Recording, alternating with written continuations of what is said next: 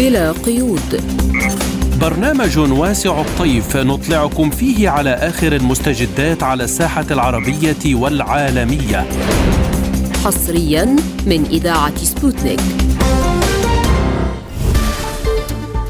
ومن سبوتنيك في موسكو نرحب بكم مستمعينا إلى هذه الحلقة الجديدة من بلا قيود. نقدمها لكم أنا نغم كباس. وأنا عماد طفيلي والبداية بأبرز العناوين. مشرعون أمريكيون يقدمون مشروعا حول عودة أوكرانيا إلى حدود عام 1991 لافروف يبحث مع وزير الخارجية الفلسطيني ممارسات إسرائيل. سوريا تتهم الاتحاد الأوروبي بتضييق الخناق على الشعب السوري. ما مصير عمر البشير بعد خروجه من السجن. لازلتم تستمعون إلى برنامج بلا قيود.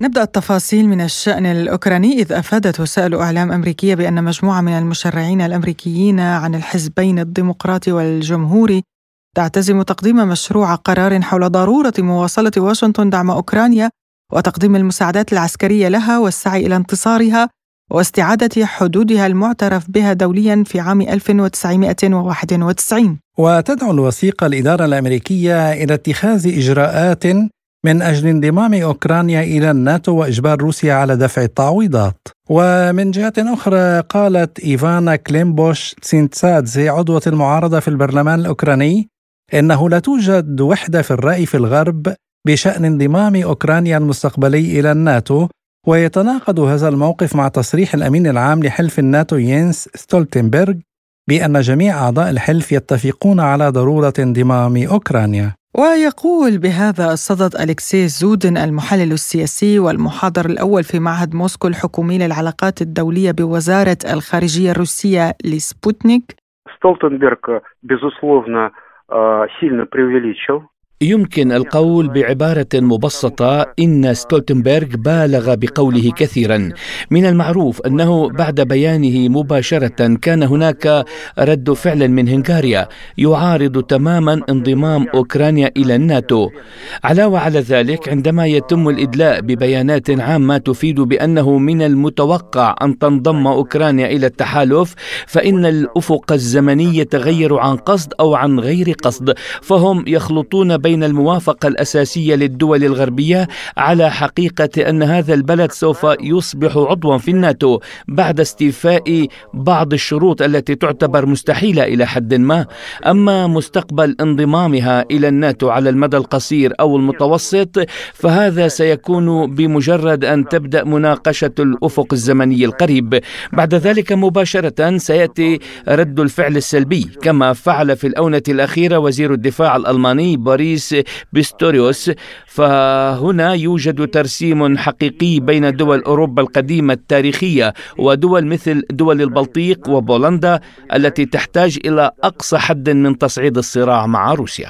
وعلى الصعيد الميداني وصف قائد القوات العمليات الخاصة الأوكرانية فيكتور خارينكا الوضع القائم في مدينة أرتيومسك بأنه صعب فيما أعلنت القوات الروسية تحرير حوالي 90% من أرتيومسك. بهذا الصدد قال مراسل ريا نوفستي يفجيني ماسلينيكوف Я с ребятами на, собственно, в самом Артемовске тоже на эту тему общался, спрашивал.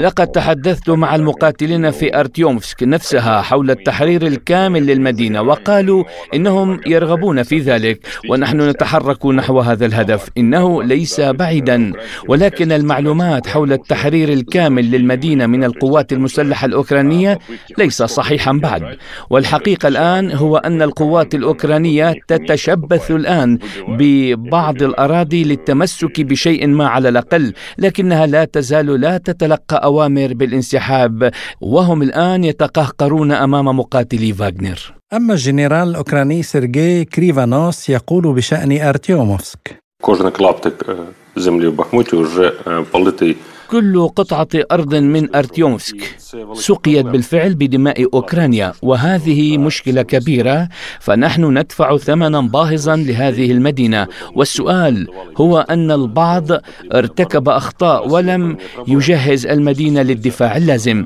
تعاني الوحدة الخاصة في أرتيومسك من خسائر فادحة إلى حد ما وهناك أيضا مشاكل في تدريب المجندين والتي تؤثر بشكل مباشر على الوضع في المدينة. وأعلنت الخارجية الصينية أن الرئيس الصيني أبلغ زيلينسكي بأن بكين سترسل مبعوثا خاصا إلى أوكرانيا ودول أخرى لإجراء اتصالات معمقة مع جميع الأطراف لتسوية الأزمة الأوكرانية.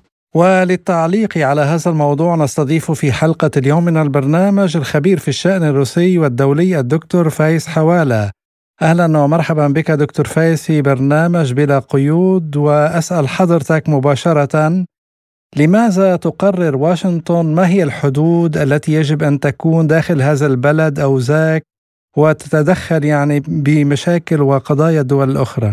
بداية تحية لكم ولمستمعيكم ومتابعيكم الأكارم. بكل تأكيد إذا ما أردنا أن ننظر إلى هذا الموضوع بالذات فهو دليل واضح مرة أخرى على التدخل السافر في الشؤون الداخلية للدول الأخرى من قبل الولايات المتحدة الأمريكية.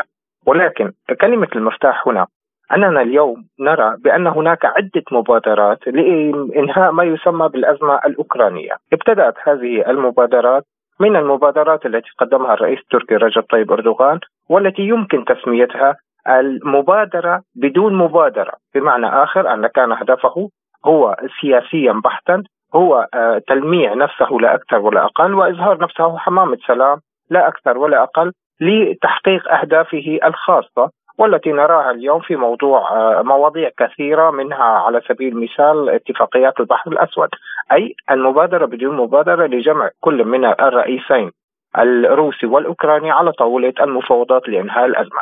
ثم اتى بعد ذلك كردة فعل مباشرة المبادرة الأوكرانية التي صدرت عن الرئيس زيلينسكي والمؤلفه من عشرة بنود.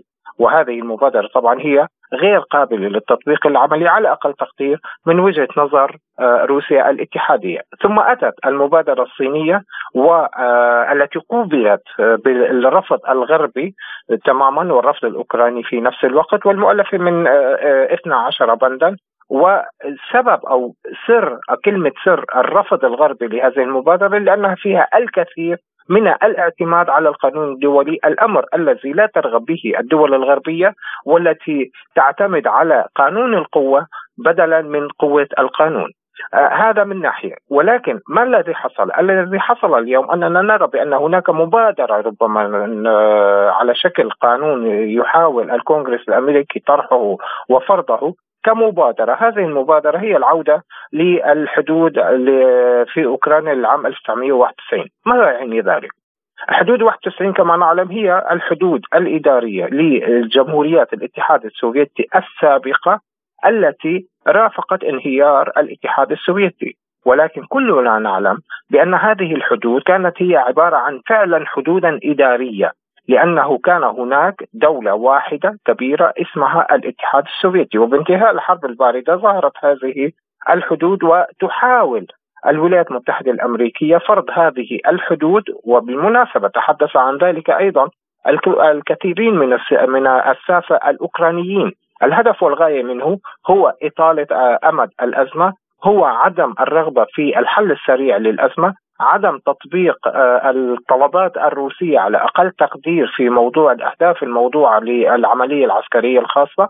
وأهم من ذلك كله هو تجاهل الدول الغربية الرد على الوثيقة الأمنية لروسيا الاتحادية التي آه، قدمتها آه، قبل بدء العملية العسكرية الخاصة في أوكرانيا. نعم دكتور يعني أيضا كشف جنرال أوكراني أن القيادة الأوكرانية تكبدت خسائر فادحة آه، في صفوفها في أرتيوموفسك. يعني هل يتضح من ذلك أن آه، لن يكون هناك هجوم مضاد كما يذكر الإعلام الغربي أو أنه بالفعل ربما يكون هجوم مضاد ولكن غربي ليس أوكرانيا؟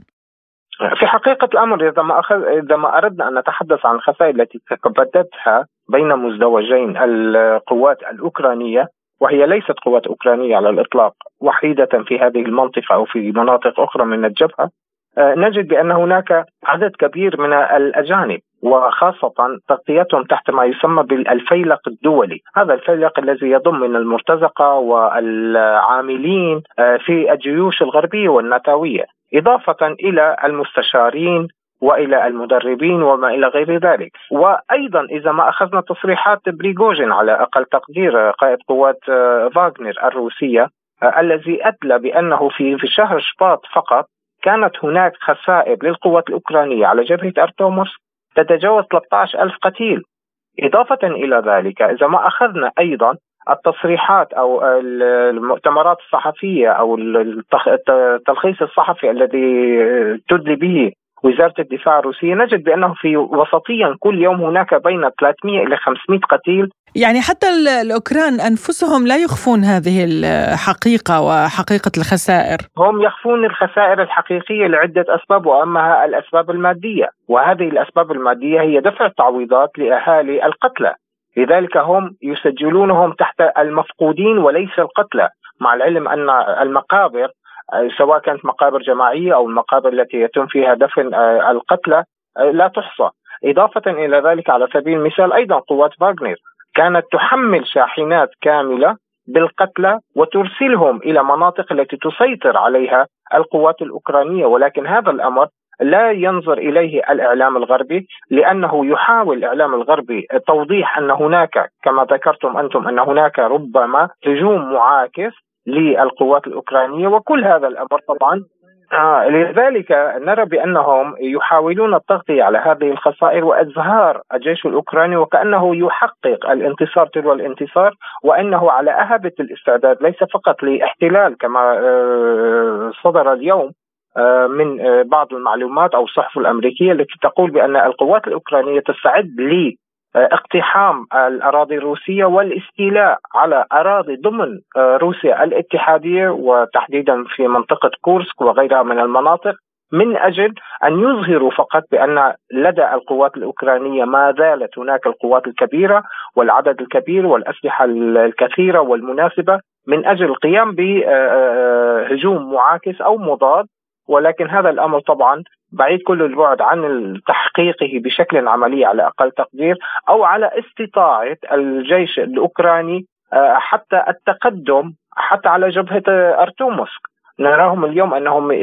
يحاصرون شيئا فشيئا في القسم الغربي فقط. يعني تستبعد دكتور هجوم مضاد غربي مثلا؟ يعني ليس أوكراني وإنما ناتوي؟ آه، في حال واحد فعلا في حال واحد إذا إذا قرر الناتو بقياده الولايات المتحدة الأمريكية أن يدخل في مجابهة مباشرة مع الجيش الروسي على الأرض الأوكرانية ليس فقط في جبهة ارتومسك على سبيل المثال وإنما ربما في جبهات أخرى ونحن نرى بأن الجبهة اليوم الحامية هي جبهة على سبيل المثال خاركوف لذلك فإذا قرر الناتو أن يرتكب حماقة عسكرية جديدة بدخوله بشكل مباشر سواء كان بالأسلحة مثلا على سبيل المثال هناك الحديث كثيرا يدور حول موضوع تزويد أوكرانيا بطائرات إف 16 بعد تزويدهم بالباتريوت وغيرها من الأسلحة الثقيلة والمتقدمة، فهذا الأمر يعني بأنهم سوف يدخلون بشكل مباشر في المواجهة مع الجيش الروسي وهذا الأمر لن يكون في صالحهم على الإطلاق. طيب ماذا لو انضمت الناتو إلى أو أوكرانيا إلى الناتو؟ يعني كما تقول صحيفة بوليتيكو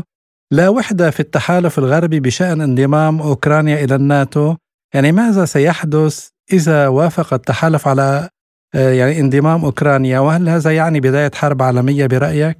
بكل تأكيد هو سيكون بداية حرب عالمية ثالثة لأن ذلك يعني عدم تحقيق آه، الهدف أحد الأهداف من العملية العسكرية الخاصة الروسية وخاصة آه، بأن يكون الوضع حيادي في أوكرانيا وعدم انضمامها لأي تحالف سواء كان عسكري أو حتى في حال محاولة انضمها إلى الاتحاد الأوروبي هذا من ناحية، من ناحية أخرى آه، نرى بأن هذه التصريحات أول ما صدرت صدرت عن الأمين العام لحلف الناتو.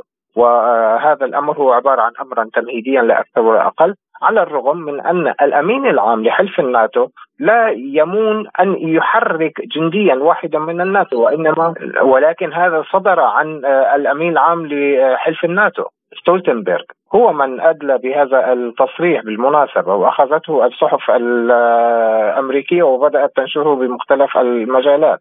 طيب طيب دكتور يعني هنا أيضا مبادرة من ماكرون آه، حول السلام في أوكرانيا ولكن لا البيت الأبيض آه، راض عن هذه المبادرة. ولا كييف؟ يعني اليوم تقول كييف أن هناك آه، مبادرة مرفوضة من ماكرون من دون استشارة كييف، هل هناك توتر بالعلاقات بين كييف وباريس؟ هذا هو عبارة عن تأثير مباشر للحبة الصينية لأن ذلك صدر عن الرئيس الفرنسي ماكرون بعد إنهاء زيارته وعودته إلى فرنسا من الصين وبالتالي هو تحدث كثيرا وخاصة أن هذه التصريحات ليست الأولى التي تخالف الاتجاه العام لحلف الناتو على سبيل المثال هو صاحب تصريح أن الناتو مات سريريا واليوم نرى بأنه يحاول أن يكون هو قائد آه، أوروبا في الوقت الذي تسعى الولايات المتحدة الأوروبية إلى إضعاف وإضعاف وإضعاف الاتحاد الأوروبي لبسط الهيمنة والسيطرة الكاملة على كل قراراتها السياسية والاقتصادية والعسكرية.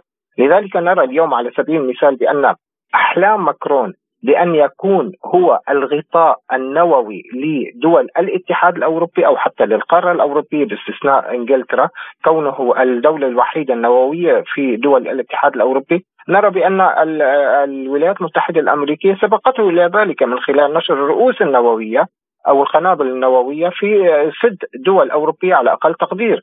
هذا يعني بأن هذه القوة أو الميزة التي تميز بها فرنسا ذهبت مهب الريح وبالتالي ليس له أي قيمة. من ناحية، من ناحية أخرى دائما كانت تسعى آه، فرنسا وألمانيا إلى قيادة الاتحاد الأوروبي، آه، ألمانيا تسعى إلى قيادتها اقتصاديا باعتبارها أنها أقوى اقتصاد في الاتحاد الأوروبي وفرنسا باعتبارها قوة نووية وقوة أيضا صناعية، ولكن هذا الأمر أفشلته الولايات المتحدة الأمريكية من خلال ما يسمى بقانون آه، خفض العجز أو خفض العجز طبعا والتضخم آه، في أمريكا الذي ضر بشكل مباشر باقتصاد ألمانيا وفرنسا كونهما أكبر اقتصاديات في الاتحاد الأوروبي وخاصة من خلال ما يسمى بشكل واضح سرقة الصناعات من ألمانيا من فرنسا وتحويلها إلى الولايات المتحدة الأمريكية هذا ما نراه على سبيل المثال إضافة إلى ذلك في حال اليوم يتم تجهيز للحزم الحادي عشرة من العقوبات ضد روسيا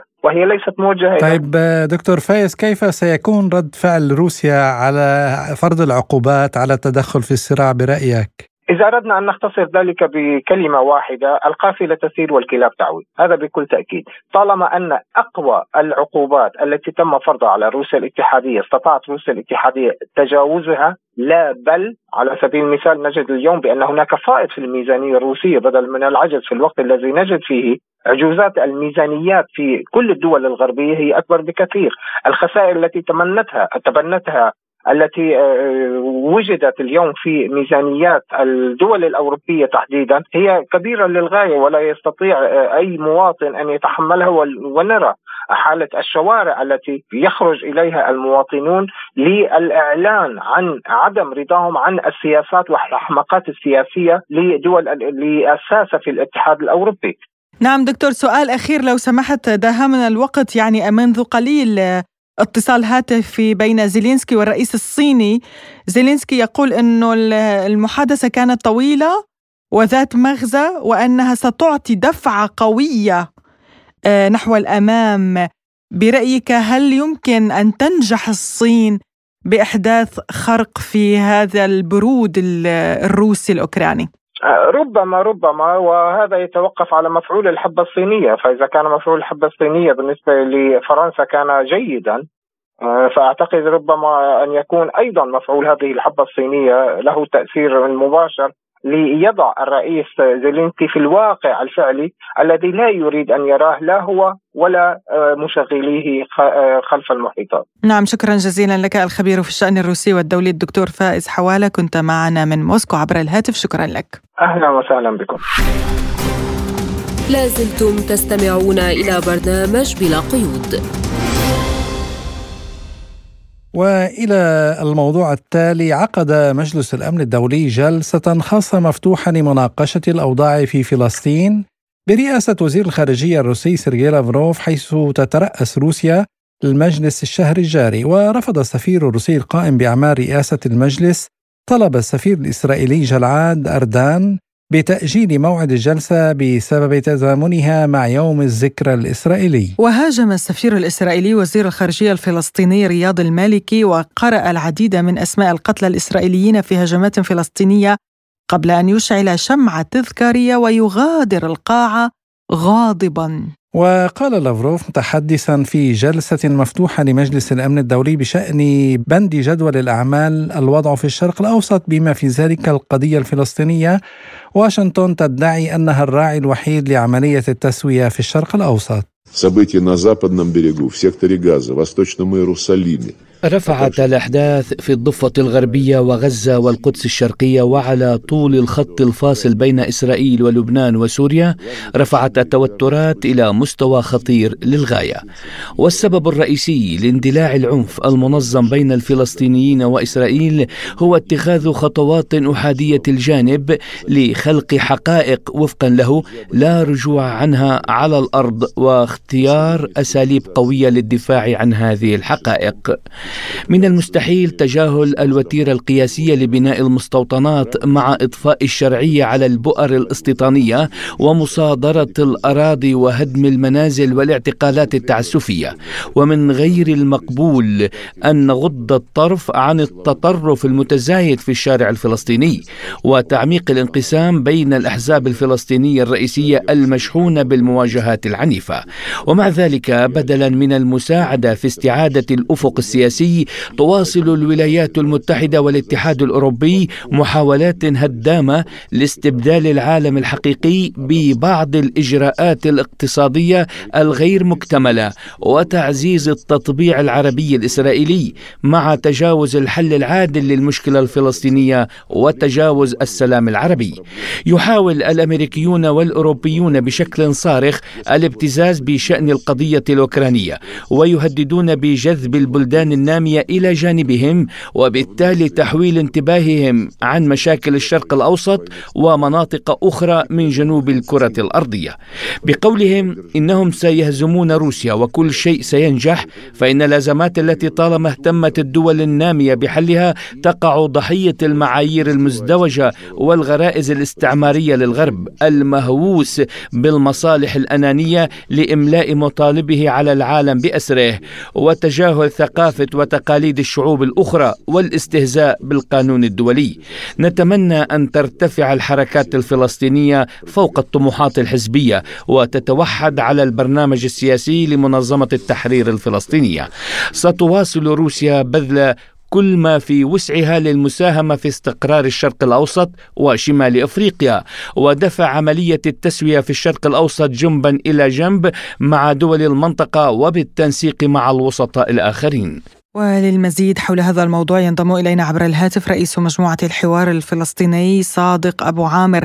أهلا بك أستاذ صادق ودعني أبدأ من مغادرة السفير الإسرائيلي ومهاجمته وزير الخارجية الفلسطيني في مجلس الأمن. هل هذا يعني أن الخلاف الدولي اليوم حول فلسطين هو أعمق من أي وقت مضى؟ الحقيقة أنه الخلاف الروسي الإسرائيلي ليس جديد. ومبكرا حاولت إسرائيل دائما منع آه، تشكل رعاية إقليمية أو رعاية أممية دولية تشارك فيها روسيا رغم أنه آه، رسميا ونظريا كان هناك لجنة الرباعية الدولية التي تضم روسيا والأمم المتحدة والاتحاد الأوروبي والولايات المتحدة الأمريكية إلا أنه تم تجميد هذه الرباعية الدولية ل يعني إضعاف دورها وامكانيه أن تلعب دور إيجابي لمصلحة الفلسطينيين. وتم قصر أو أو اختصار الدور الوساطي للولايات المتحدة الأمريكية التي هي طرف غير نزيه وطرف يعني منحاز بالكامل لمصالح الإسرائيلية و الادعاءات والمزاعم الاسرائيليه، هذا هذا آه الأمر. آه ترأس آه روسيا اليوم لمجلس الأمن واستدعاء آه، البعد الدولي والإقليمي آه، والإنساني للقضيه الفلسطينيه أعتقد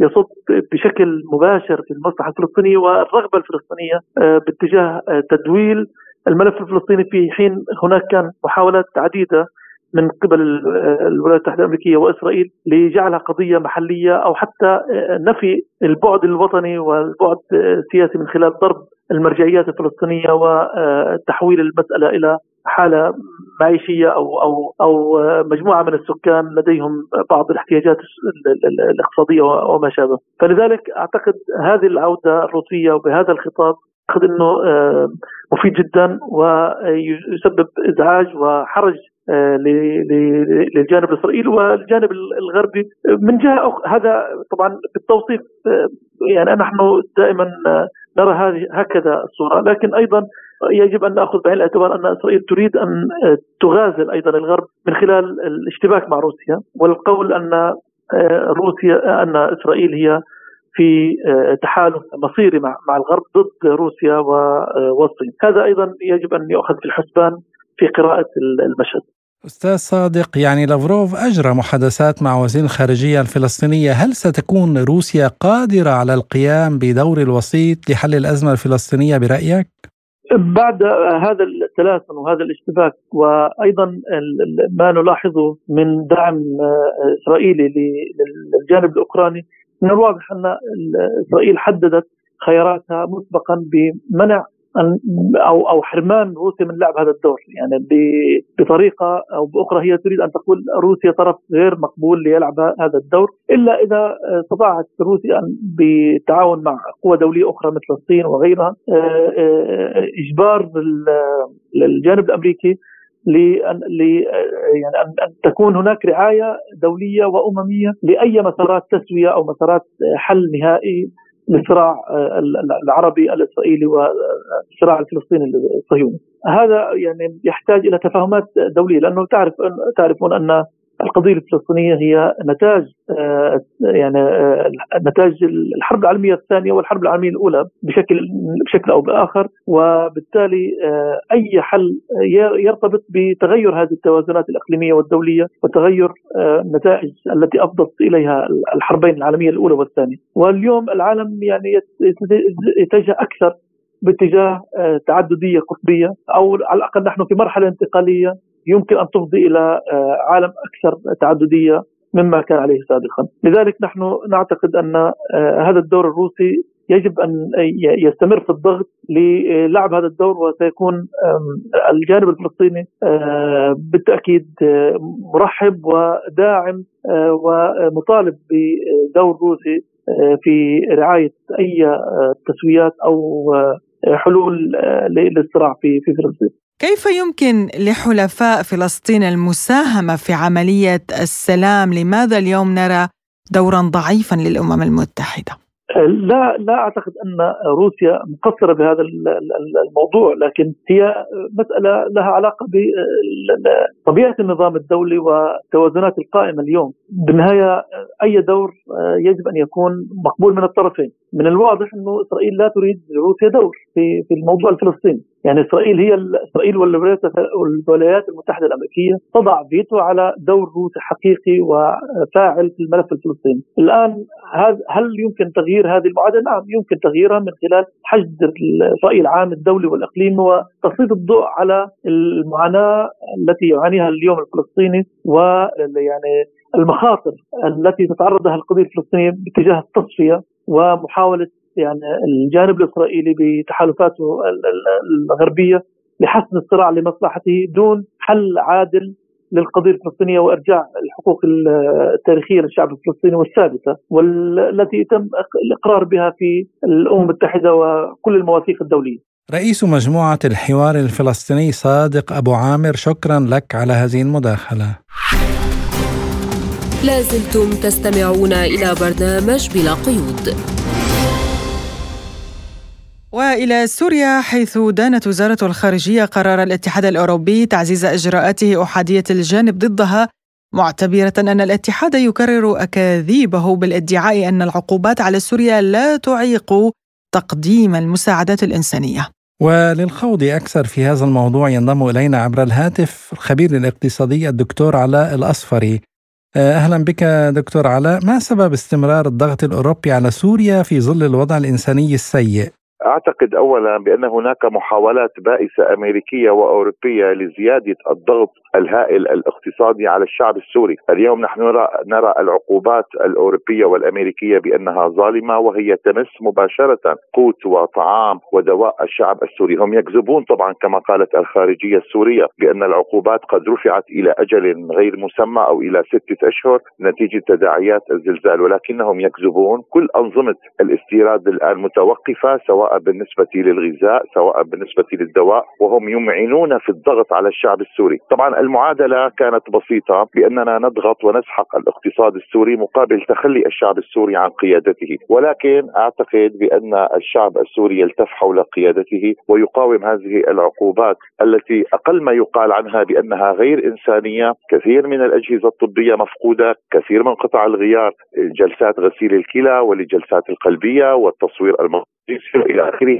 كلها متوقفة وممنوعة من دخول سوريا بسبب العقوبات الكبيرة المفروضة امريكيا واوروبيا على الشعب السوري، لذلك أخيرا أعتقد بأنها محاولات جديدة للنيل من صمود هذا الشعب الصابر والذي يحاول أن يقف بوجه هذه العقوبات، وأعتقد بأن الوقت قد حان الآن لمزيد من الأقطاب العالمية بقيادة روسيا والصين، وبالتالي سوف تخف القبضة الأمريكية المؤذية والأوروبية على الشعوب وخاصة الشعوب النامية. نعم دكتور يعني نلاحظ أن سوريا اليوم عادت إلى الحضن العربي ولو بشكل تدريجي هل هذا سيساعد دمشق بحيث تتجه إلى الدول العربية وتتخلى عن أوروبا بالكامل؟ اولا أعتقد بأن الدول العربية لم تقصر في مد يد العون في سوريا بالنسبة ما يخص تداعيات الزلزال وخاصة دول شقيقة مثل العراق والأردن وتونس والإمارات والسعودية وغيرها. ولكن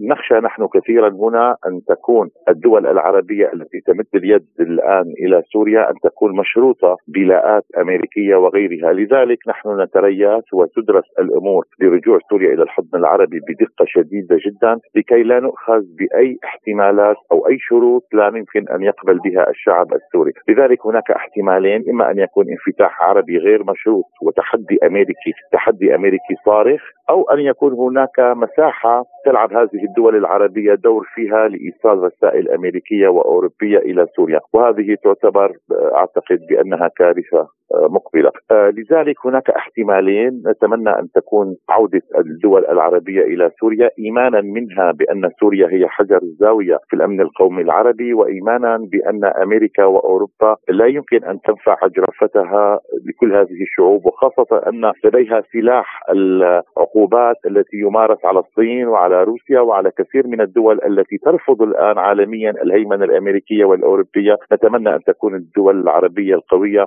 هي تأخذ نفس السياسة بأنها سوف تتخلى عن الهيمنة الأمريكية قريبا. هل يمكن أن تتوسط السعودية لصالح سوريا مع الأوروبيين والأمريكيين؟ أعتقد بأنها تلعب دورا إيجابيا يعني عودة العلاقات السورية السعودية هي أعتقد بأنها خطوة جيدة ولكنها غير كافية. دعون دعينا نرى بعد فترة هل هي خارج الإملاءات الأمريكية أم أنها تدخل ضمن سياق المناورات الأمريكية والأوروبية وإعطاء بعض الوقت للسعوديين لأن يقنعونا بأشياء لم نكن نريدها ولن نسمح بها أصلا يعني. لذلك نحن الآن في مفترق طرق بالنسبة لقرار الدول العربية هل هو قرار سيادي أم هو قرار ينبع فقط من الإملاءات الأمريكية، أعتقد بأننا نتمنى أن يكون هناك قرار سيادي من السعودية وخاصة أنها بحاجة لسوريا، يعني سوريا اليوم هي بيضة القبان بين دول الخليج وبين إيران من جهة ودول العالم من جهة أخرى، لأنها مفتاح كبير للشرق، لذلك المصالح متبادلة ونتمنى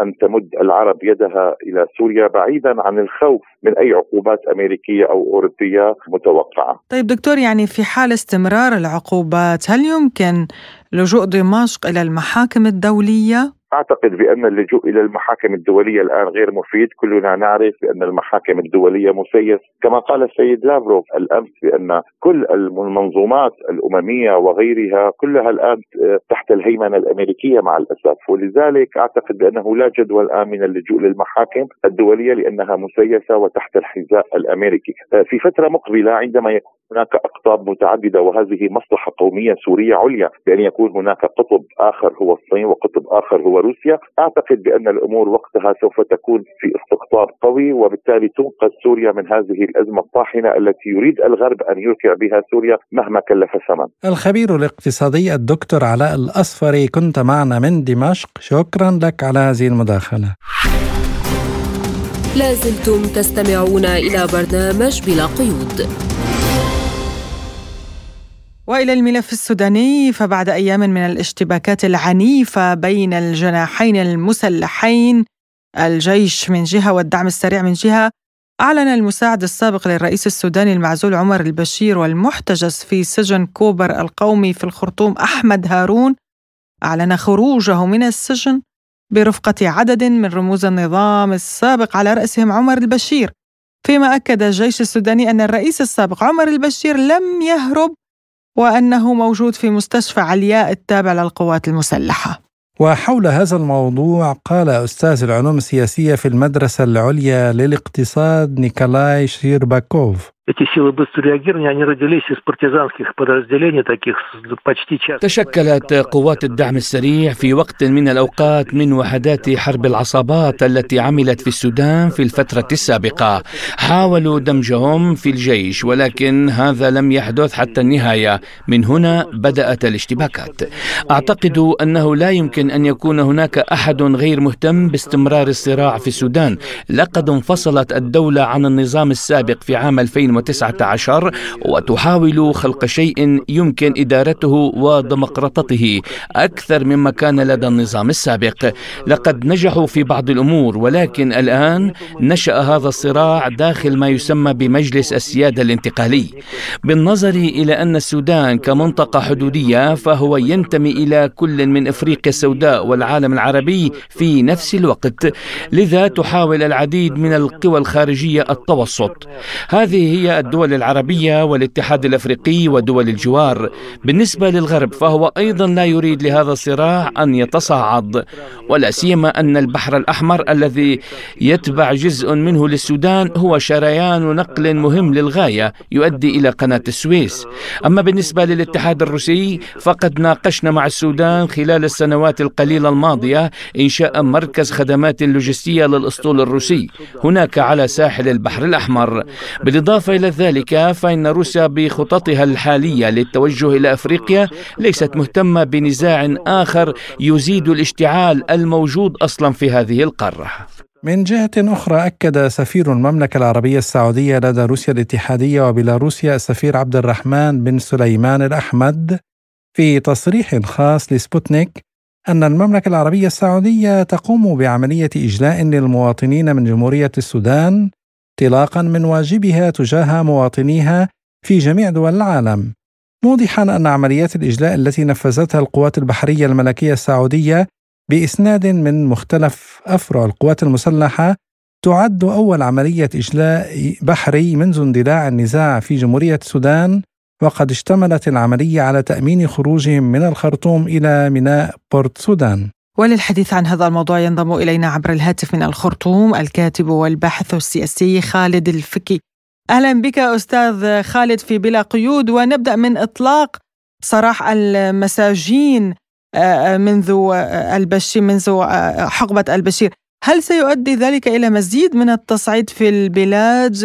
ماذا عن مصير عمر البشير؟ يعني الجيش يقول أنه في المستشفى بينما آه، الآخرون يقولون أنه خرج وهرب من السجن؟ أعتقد أن خروج بعض قيادات النظام البشير في هذا التوقيت هو ليس لصالح معركة الجيش ضد الدعم السريع بحسبان أن غير الدعم السريع بدءا اتهم الجيش بأنه يحركه الإسلاميين وأن قيادات إسلامية هي الآن هي التي تقرر للجيش وعلى ضوءه الجيش يتخذ هذه الخطوة فبالتالي أعتقد أن خروجهم في هذا التوقيت وتصريحهم وإعلان وقوفهم مع الجيش هو يعد خصما على المعركة التي آه، يقودها الجيش آه، سواء كان على مستوى الميدان أو على مستوى المعركة السياسية فيما يتعلق بمعركة الديمقراطية واسترداد الدولة المدنية. فاذا دون شك الآن الجيش من خلال التصريح الذي نسب لاحد قيادات المؤتمر الوطني أحمد هارون الذي أعلن وقوف كافة قيادات الحركة الإسلامية والمؤتمر الوطني ضد الجيش في مواجهة هذه القوى التي وصفها بالمنحله ويقصد الدعم السريع. أعتقد أن هذه مواجهة جديدة تجعل هناك فرصة أوسع لمزيد من الدماء لمعركة أكبر وأوسع ما بين الإسلاميين والجيش والدعم السريع. فإذا يعني الآن هناك المخاوف ويعني لدى السودانيين من اتساع دائرة الحرب ويعني أخذها مسارات عديدة أيضا مخاوف من تدخل الدول إقليمية والدول عالمية حسبان أنها تضع يعني خطوط حمراء في التعامل مع التنظيم الإسلامي الإخواني الذي كانت تحاربه في وقت سابق. فاذا المعركة الآن نخشى أن يعني يتم تدوير القضية السودانية من بعد أن كانت قضية داخلية بين طرفين سودانيين لتتخذ شكل التدوير ووجود فاعلين في المجتمع الإقليمي والدولي مما يؤثر على الأمن والاستقرار في السودان برمته وانعكس ذلك سلبا على الإقليم والقرن الإفريقي والساحل الشمالي لأفريقيا. الأمين العام للأمم المتحدة قال إن 400 شخص على الأقل قتلوا في اشتباكات بالسودان والأمم المتحدة قالت إن وقف إطلاق النار في السودان لا يتم احترامه بالكامل هل من الممكن تمديد هذه الاتفاقية؟ نعم يعني للأسف الشديد السودانيين الآن هم مستغربين جدا من التباطؤ وهذا التماطل من قبل الأمم المتحدة ومؤسساتها الإنسانية في عدم وقف القتال أو حث الطرفين على أن تكون هناك هدنة فائلة لفتح مسارات إنسانية لانتشال الجثث التي ما زالت في مكان الاشتباكات لتقديم العون للطارين والناجين من من أماكن الأقتتال لإيجاد مساعدات إنسانية عاجلة للاسر السودانية التي تعاني من أوضاع إنسانية خاصة فيما يتعلق بالقطاع الصحي أو القطاعات الأخرى الحيويه المتعلقة بشبكه المياه والكهرباء. فاذا الآن السودانيين معنيين في المقام الأول بأن تكون هناك هدنة للمقام الإنساني وليس هناك هدنة من قبل الأمم المتحدة للتعبير والاستهلاك السياسي كما هو موجود حاليا، فاذا ما يعني السودانيين الآن من المجتمع الدولي والإقليمي هو البحث عن هدنة حقيقية تفتح مسارات آمنة لضمان سلامة المدنيين بشكل عام. لماذا برأيك أستاذ خالد أرسلت أمريكا سفينة حربية ثالثة إلى السودان؟ نعم يعني أنا أعتقد أن السودان هو الآن بات مسرح كبير للتنافس الدولي آه والاقليمي كلنا يدرك ويعلم أن هناك تنافس محموم بين الولايات المتحدة الأمريكية وحلفائها روسيا وحلفائها فيما يتعلق بتكوين وإقامة قاعدة بحرية على ساحل البحر الأحمر الحدود الشرقيه للسودان آه وذلك بالانفتاح على الغرب الأفريقي والوسط الأفريقي آه والشمال الأفريقي آه حتى يتم ربط هذه المنطقة السياسية. فمن الطبيعي أن نشهد مثل هذه التنافس وهذا التقاطع الآن وربما استال واشنطن لهذه السفن الحربية. هي تقول حتى تكون على مقربة من أي اضطرابات في المنطقة. وكذلك أيضا بريطانيا أرسلت سفن حربية في وقت أيضا بالمقابل نجد أن وزير الخارجية الروسي أشار وصرح إلا أنه من حق السودان الاستعانة بخدمات شركة فاندر الروسية الأمنية. فإذا هذا يدلل مدى الصراع ومدى استداده بين القطبين الأكبر روسيا وحلفائها وأمريكا وحلفائها على الظفر بخدمات السودان وموارده حال اندلعت الاشتباكات واندلعت الحرب وعدم وجود دولة يمكن أن تكون رابطه وتسيطر على الأوضاع. روسيا أعلنت استعدادها كوسيط في تسوية الصراع في السودان، يعني ما الدور الروسي هنا؟ آه نعم يعني أنا أعتقد أن الآن آه روسيا ربما هي الآن واحدة من الدول التي حتى هذه اللحظة لم آه تجلي رعاياها وقالت أنها ما زالت تدرس خيار يعني إلى رعاياها في وقت سارعت كافة الدول على رأس الولايات المتحدة الأمريكية والدول الأوروبية والغربية وكثير من الدول العربية القريبة من السودان لنقل رعاياها وبعثاتها الدبلوماسية عبر عبر الطرق البرية عبر المواني الحدودية وعبر الطيران. فبالتالي الآن أعتقد أن روسيا هي تظل حريصة على البقاء في السودان حتى آخر لحظة حتى يعني تستطيع أن تعيد قراءة المشهد السوداني قراءة في راي يعني استخباراتيه مخابراتية عسكرية أمنية سياسية دبلوماسية تمكنها من اتخاذ القرار المناسب في الوقت المناسب. فيبدو أن روسيا هي الآن يعني تذهب على مهل.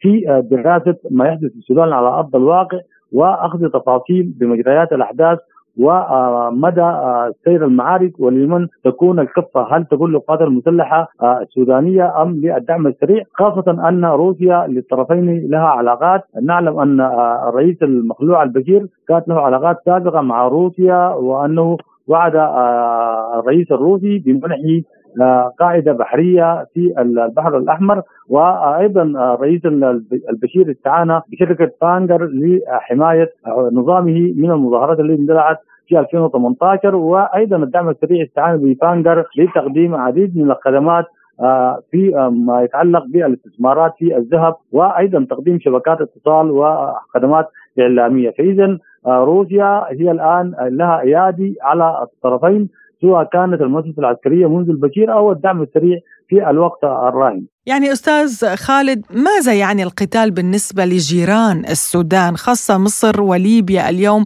حركة نزوح كبيرة بالآلاف باتجاه البلدين.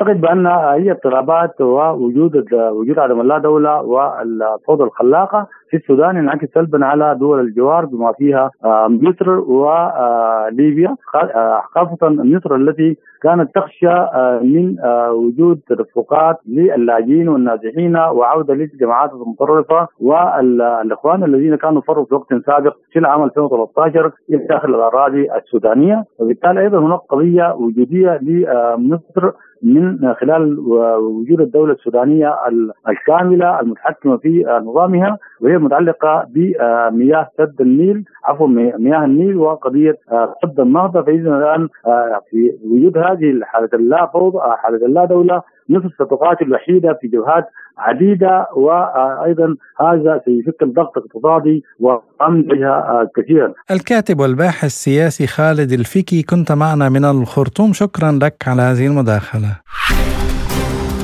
لازلتم تستمعون إلى برنامج بلا قيود. ومن السياسة إلى الاقتصاد إذ تعمل الولايات المتحدة مع المغرب لجعل المحيط الأطلسي منطقة فرص صرحت بذلك في الرباط المنسقة الأمريكية للتعاون الأطلسي جيسيكا لابين. وعقدت لابين في الخامس والعشرين من إبريل نيسان الجاري اجتماعا مع وزير الشؤون الخارجية والتعاون الإفريقي والمغاربة المقيمين بالخارج ناصر بوريطة. وللتعليق على هذا الموضوع ينضم إلينا من الرباط الخبير الاقتصادي والجيوسياسي المغربي الفقير المهدي. أهلا بك أستاذ المهدي في حلقة اليوم من بلا قيود يعني ما سبب الزيادة الكبيرة في عدد زيارات المسؤولين الأمريكيين للمغرب في الآونة الأخيرة؟ لا الأكيد سيدي الكريم أن المغرب أصبح وجهة استثمارية بامتياز. الحمد لله المملكة المغربية تتمتع باستقرار كبير فيما يتعلق على الصعيد السياسي وحتى الاقتصادي. وإن كانت بعض المؤشرات ليست مؤشرات إيجابية 100% لكن بالمجمل التصنيف السيادي للمغرب يؤكد أن البيئة هي بيئة استثمارية بامتياز. وبالتالي ونحن نلاحظ أنه على الصعيد الدولي هناك إعادة ترتيب الأوراق على الصعيد الدولي خصوصا ما تعلق منه بالمجال الاقتصادي. وهناك تسابق نحو فرض نفوذ أو فرض نفوذ اقتصادي. الأكيد أن المغرب يعد وجهة يعني يعني بامتياز وجهة بالنسبة للولايات المتحدة الأمريكية التي تحاول رفع من مستوى التعاون الاقتصادي والحفاظ على مصالحها والسعي إلى يعني توسيع نطاق مشاركتها ومساهمتها الاقتصادية. في المملكة يعني ما هي أهداف وخلفيات واشنطن من تعزيز العلاقات مع المغرب؟ لا تعلم جيدا سيدي الكريم بأنه في لغة العلاقات الدولية لا توجد صداقات دائمة هناك مصالح دائمة والأكيد أن هناك تداخل بين ما هو جيو استراتيجي وما هو اقتصادي هذه مسألة أتفق عليها الجميع على أنه الدول تحتفظ بسيادتها وبتقديرها لمصالحها وفق يعني منظورها الخاص وكذلك وفق واعتباراته السيادية. المغرب هو يعني بلد يتميز بعلاقات قوية متينة على الصعيد الدولي بحكم اولا مصداقيته ويعني ندرته المتوازنة للعلاقات مع الدول. وبالتالي ففي المجمل يعني المغرب يسعى للحفاظ على وتعميق وتمتين علاقاته مع جميع دول العالم لا يستثني احدا ولم يتخندق في في في موقع معين. ويعني احتفظ بحياده فيما يتعلق بعدد من الملفات الدولية وبالتالي يعني هو منفتح على جميع الأطراف. لم يرد ابدا أن المغرب امتنع على يعني عن التعاون مع طرف دولي معين لاعتبارات سياسية. اللهم إلا ذكرنا اعتبارا هاما وهو اعتبار سيادي ووجودي بامتياز الحديث هنا عن الصحراء المغربية. المغرب هنا لا يساوم ويعتبرها يعني منطلقا وإذا صح التعبير مساله أساسية لتقدير وتقييم علاقاته الدولية وعلاقاته التجارية والاقتصادية. فأنا أتفق معكم سيد الكريم هناك تداخل بين الاعتبارات الجيوسياسية والاقتصادية. الفرق يكمن في تقدير المغرب للأمور وفي رغبته في الحفاظ على علاقات متوازنة مع جميع الأطراف. هل يمكن أن نعتبر أن تعزيز العلاقات الأمريكية مع دول شمال إفريقيا يهدد مصالح روسيا في القارة السمراء؟ سيدي الكريم ذكرت منذ قليل أن هناك إعادة ترتيب للأوراق. الأكيد أن كل طرف على الصعيد الدولي للاعتبارات التي يعرفها الجميع يسعى للحفاظ على مصالحه وتعميق مصالحه وتقوية نفوذه. وهذه مسألة في تقديري طبيعية. وتصبح مسألة صحية إذا طبقت على الصعيد الاقتصادي لأنها هذا بين قوسين هذه المنافسة تكون ذات آثار إيجابية بالنسبة لدول المنطقة، ذكرت منذ قليل ان المغرب يتمتع ولله الحمد بعلاقات متوازنة مع جميع الأطراف، لم يرد يوما أن آه، كان للمغرب آه، يعني نظرة معينة إقصائية أو نظرة سلبية بالنسبة لروسيا الاتحادية، فيدراليه روسيا تتمتع بالاحترام على الصعيد الدبلوماسي والجيوسياسي من طرف المملكة المغربية، العلاقات الاقتصادية بقيت في نفس الم المستوى بل وحتى كان كان الحديث مؤخرا عن استيراد المحروقات من روسيا الاتحادية. آه، فبالتالي الكرة في ملعب روسيا الاتحادية فكما ربما الولايات المتحده الامريكيه قد تسعى لتقويه هذا النفوذ. المغرب لا زال منفتحا على جميع الأطراف ولم ولن في تقديري لأن هذا يعني رأي شخصي لن ينخرط المغرب في أي يعني دينامية أو أي إجراءات أو أي سياسة تكون ضد طرف معين. المغرب بلد ذو سيادة. هل يمكن للمغرب حقا يعني أن تصبح دولة رائدة في المنطقة؟ بكل موضوعية وبكل حيادية نعم أكيد لأن المغرب له من المقادير والمعايير ما يسمح له بذلك. المغرب يعني يتمتع كما سبق وذكرت بمصداقية كبيرة جدا على الصعيد الدولي باستقرار سياسي وفي المجمل بمناخ اقتصادي جيد. الآن الرهان في المغرب هو التسريع بالإصلاحات الهيكلية والانخراط في هذه الدينامية الدولية ذكرت منذ قليل أن هناك إعادة لترتيب الأوراق على الصعيد الدولي المغرب يتمتع ب يعني موضوعية وبحيادية وباستقلالية وبسياده ولله الحمد ولا يرتهن لأي طرف دولي وبالتالي بامكانه أن يتعاون مع جميع الأطراف الدوليه لتنمية اقتصاده ودعمه وبالتالي أنا لي اليقين آه، ليس لادني مغربي ولكن آه، أقولها بشكل موضوعي وبالنظر للدراسات الموضوعية التي تؤكدها جميع يعني التقارير الدولية والاستشرافات الدولية. أن المغرب آه، ينبغي بطبيعة الحال أن يسرع بالاصلاحات الهيكلية على الصعيد المجتمعي الاجتماعي وكذلك الاقتصادي لكي يدخل ويلج آه، يعني نادي الدول الكبرى والدول والمغرب. يعتبر آه، دولة صاعدة. بالتأكيد أن له ستكون له بعون الله وقدرته كلمته في قادم السنوات إن شاء الله. الخبير الاقتصادي والجيوسياسي المغربي الفقير المهدي شكرا لك على هذه المداخلة. لازلتم تستمعون إلى برنامج بلا قيود. وإلى الملف اللبناني حيث وجه وزير الداخلية والبلديات اللبناني بسام المولوي كتابا إلى المديريه العامه لقوى الأمن الداخلي طلب فيه منع التظاهر من قبل النازحين السوريين والتظاهرات المضادة لها التي دعي إليها أمام مبنى المفوضية العليا لشؤون اللاجئين في بيروت. فيما دعا وزير الشؤون الاجتماعية اللبناني هيكتور حجار المفوضية السامية للأمم المتحدة لشؤون اللاجئين إلى عدم إطلاق التصريحات عبر الإعلام والتنسيق مع الحكومة فيما يتعلق بملف النازحين وأن الجيش اللبناني لا يتعدى على أحد بل يوقف من دخل خلسة إلى لبنان. وقال حجار إن التصاعد السريع يجعلنا أمام علامة استفهام كبيرة ولا سيما أن ملف النازحين السوريين هو في موقع متابعة من قبل الحكومة منذ فترة وأن ملف النازحين إنساني داعيا إلى احترام قوانين البلدين وإلى أن الأجواء تتجه نحو الفوضى المنوي استثمارها داخليا وخارجيا. وقال وزير النازحين في حكومة تصريف الأعمال عصام شرف الدين في حديث لبرنامجنا بهذا الصدد إيه صحيح كان في مشروع تظاهرة لبعض المواطنين السوريين أمام مركز المفوضية استنكارا آه، حسب حسب أخباره استنكارا لاعتقالات الجيش لعدد محدود جدا. وبعدين آه، تم إصدار بيان من وزير الداخلية إنه التظاهرات ممنوعة منعا باتا. وبالتالي تظاهره آه، المواطنين السوريين انلغت. وكان في تحضير كمان لتظاهرة مضادة عم بيقوموا فيها نشطاء مثل القاضي مارون الخولي عاملين ما يسمى لجنة وطنية ما بعرف تم الغائها كمان بناء على ذلك. وبالتالي المظاهرات اليوم مش حتصير. وحول تطورات هذا الملف أضاف عصام شرف الدين؟ الموضوع بده قرار سياسي ونحن في خمس وزراء من أصل اللجنة لجنة أولية النازحين عم نطالب بإعادة تفعيل هذا الملف وأنا عم طالب بتفعيل الخطة اللي أنا وضعتها الخطة التدريجية يلي تم التوافق عليها بمجلس الوزراء وتم قبول البنود ببنودها بسوريا من الجانب السوري الرسمي. ان شاء الله إنه يصير في تفعيل لهذا الملف ونحن محميين بالقانون الدولي ولنا حق التواصل مع الدولة السورية بشكل مباشر دون العودة لمفوضية شؤون اللاجئين نحن في عنا مرسوم 1951 اللي بيحدد حقوق اللاجئين نحن مش موقعين على هذا المرسوم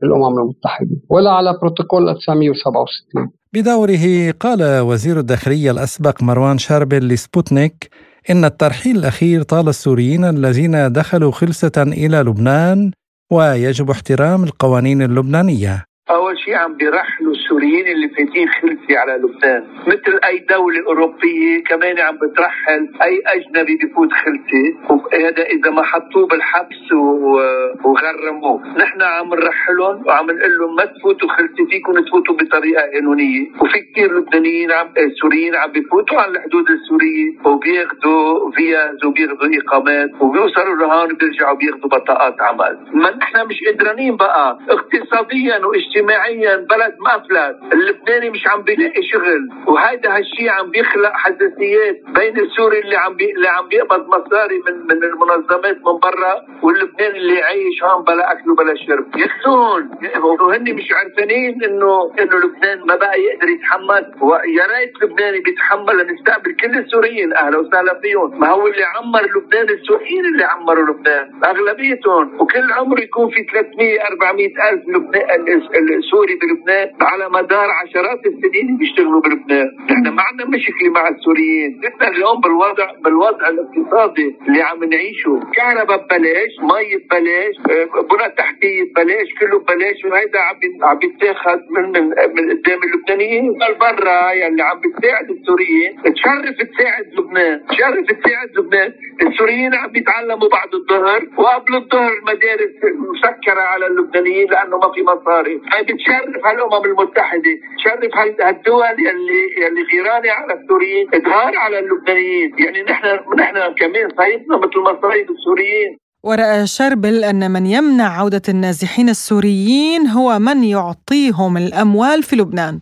ما بدي ما في ام بما أوتي وما راح يصير في مشاكل بين اللبنانيين والسوريين. بصير في مشاكل فردية إيه بس ما بتتطور هيدي وبتصير في حرب بين اللبنانيين وبين السوريين. مش مزبوط هذا الكلام مش مزبوط هلأ إذا كنا كمشنا سوري عمل جريمة أو سرق حطيناه بالحبس والأمم المتحدة أو الدول الأوروبية بتقول وين حقوق الإنسان؟ وقت الاجنبي بيسرق شو بيعملوا فيه؟ خبرونا لحتى نعرف شو لازم نحن نعمل ونطبق نفس القواعد اللي هن بيقولوا اللي هن بيستعملوها. بيعطيهم مصاري بالأسباب السياسية كلنا بنعرف واللي عم بيمولوهم وبيساعدوهم وبيعطوهم وبيعطوهم رواتب شهرية هن عم بيقولوا لهم خليكم هون بلبنان. وقت اللي راح وزير الشؤون الاجتماعية على الاتحاد الاوروبي واجتمعوا وياهم وقال لهم يا جماعة نحن مش قادرين نتحمل. ادفعوا له لأنه بسوريا قالوا له لا نحن بدهم يكونوا بلبنان. ومعلش إذا أنتم دمجتوهم بالمجتمع اللبناني؟ في خلفية سياسية في سوء نية يتحملوه يتحملوه برا يلي يلي عم بيطالبوا بحقوق الإنسان يلي عم بيطالبوا طبعا هودي في أنا أنا بنظري في خلفية سياسية في سوء نية حول هالموضوع. إلى هنا تنتهي حلقة اليوم من البرنامج. شكرا لإصغائكم وإلى اللقاء. إلى اللقاء.